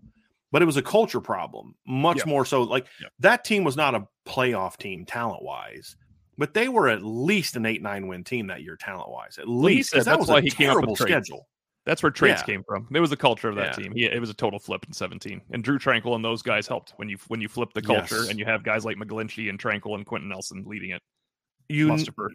the moment that I knew 17 was going to be good was when I listened to Drew Tranquill after the Georgia game just sit there solemnly saying, and I'm thinking like, okay, how's this going to respond? Because you know, I we still had the bitter taste of 2016 in our mouths, and he just kind of goes like this, and and and you know, the strong Christian kid, always smiling, always happy, and he goes, I feel really bad for the teams that we're about to play. Yeah, that's right. I, I remember that now. Yeah, and you're like, dude, you've literally gone five and nine in the last year plus You've got oh, you're five and eleven actually. if you keep going, yeah. go if you go back the that's a good point. That's really bad. Yes. I mean, and you could go seven and eleven, and then your last two wins were super ugly over bad. I mean, the point is, at that time, there was no reason for optimism on that football right. team, none. And and you're looking at that receiving corps, and you're like, this is a problem. And then this cat goes and he says, I feel really bad. And then I'm like, okay, that's interesting. And I love the I love you're like at least this team has leadership. That's what I yeah. thought. At least this team has leadership. And then the by the end of the next game, you're like this team's going to be a problem for people. You just ran for 500 yards on a on a on a Boston College team that currently has two starting defensive linemen in the NFL on that yeah. team. And Harold Landry was thrown around like a rag doll the whole game. Yes.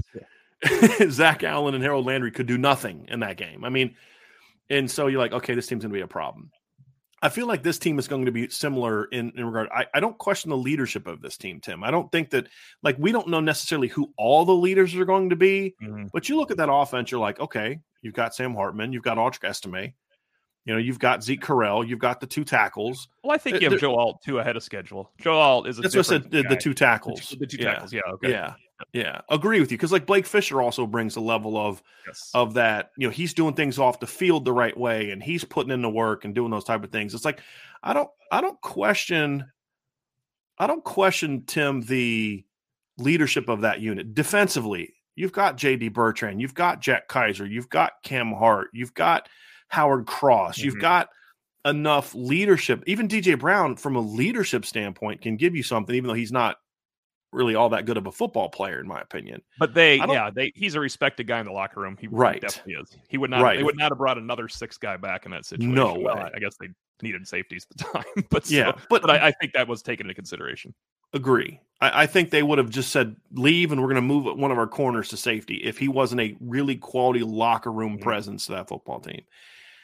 So I just feel like those type of things to me, Tim, are I don't question that, and that's why it's not something I often talk about. Last year, I had some questions about who the leadership is going to be because a new coach, and I think there was a la- there was a lack of leadership early, and not just coming from us, but Michael Mayer comments that he made in, in yeah. what we knew that was going behind the scenes. Like, yeah, there's some problems here, and then they got it fixed, and now I think they're going in the right direction. I think now you at least have a team where everybody's going in the same direction and I don't think that was true last year. There were some other guys who were like, yeah, we're going here, but I'm also doing my thing over here.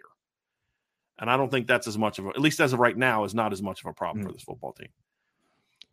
Yeah, I, I tend to uh, wait till as late in August as I can to do that. Yeah, game by game finals. I'm final I'm still breaking thing. down other teams. I did watch Duke's spring game the other day, and I'm telling you, they like uh, spring games don't mean a whole lot, but they do have some good athletes on offense. They have the kid that battled Riley Leonard for the starting quarterback job, moved to receiver. I hadn't really seen paid attention to last year. Had decent numbers. You watched him in that game. Like th- th- this is going to be a. If Notre Dame is a playoff team this year, Tim, I this is the one prediction I have. If they are a playoff team, they will have absolutely earned it. Because this is there's a lot of quality football teams on the schedule. There really are. I have one for you here that's a schedule quirk, and I brought this up in my my Monday musings column. When we leave Duke, the, the press box that mm-hmm. night, because inevitably they're going to make that a night game on us. They always do those type of things to us. if the 19 game was a night game, Tim, yeah. this is going to be. the season is half over on September 30th.